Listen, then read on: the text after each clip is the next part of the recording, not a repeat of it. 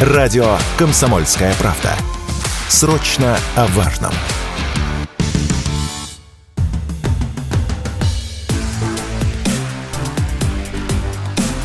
Честное риэлторское.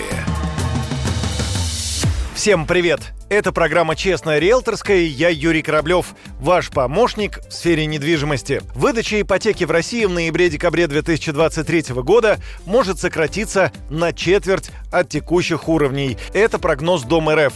Уже в октябре выдача ипотеки замедлилась из-за роста рыночных ставок, изменения условий по льготным программам, а также ужесточения регулирования со стороны Центробанка. По оценке Дом РФ в октябре российские банки выдали около 200 тысяч кредитов, что на 17% меньше сентября. В денежном выражении выдача ипотеки сократилась почти на 20% до 770 миллиардов рублей. Тренд на снижение выдачи ипотеки в ближайшие два месяца сохранится, а значит упадет спрос а это за собой потянет вниз и цены на квартиры, заявила радио КП президент Международной академии ипотеки и недвижимости Ирина Радченко. Из-за повышения ключевой ставки повысились весьма и, собственно, ипотечные ставки, и в целом граждане сейчас предпочитают те, у кого есть сбережения, хранить их на депозитах. Сейчас очень хорошие депозиты, 15, уже вот обещают 17. Поэтому сейчас этот период для, опять же, тех, у кого есть рублевые накопления, быть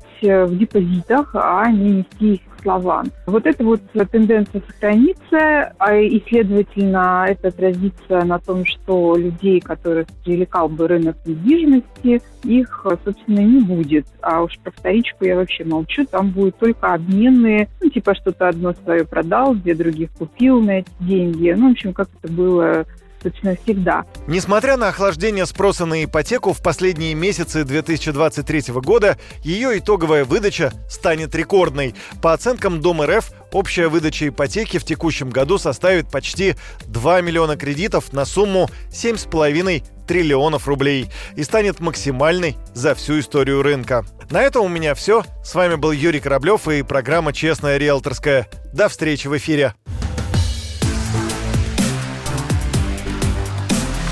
Честное риэлторское.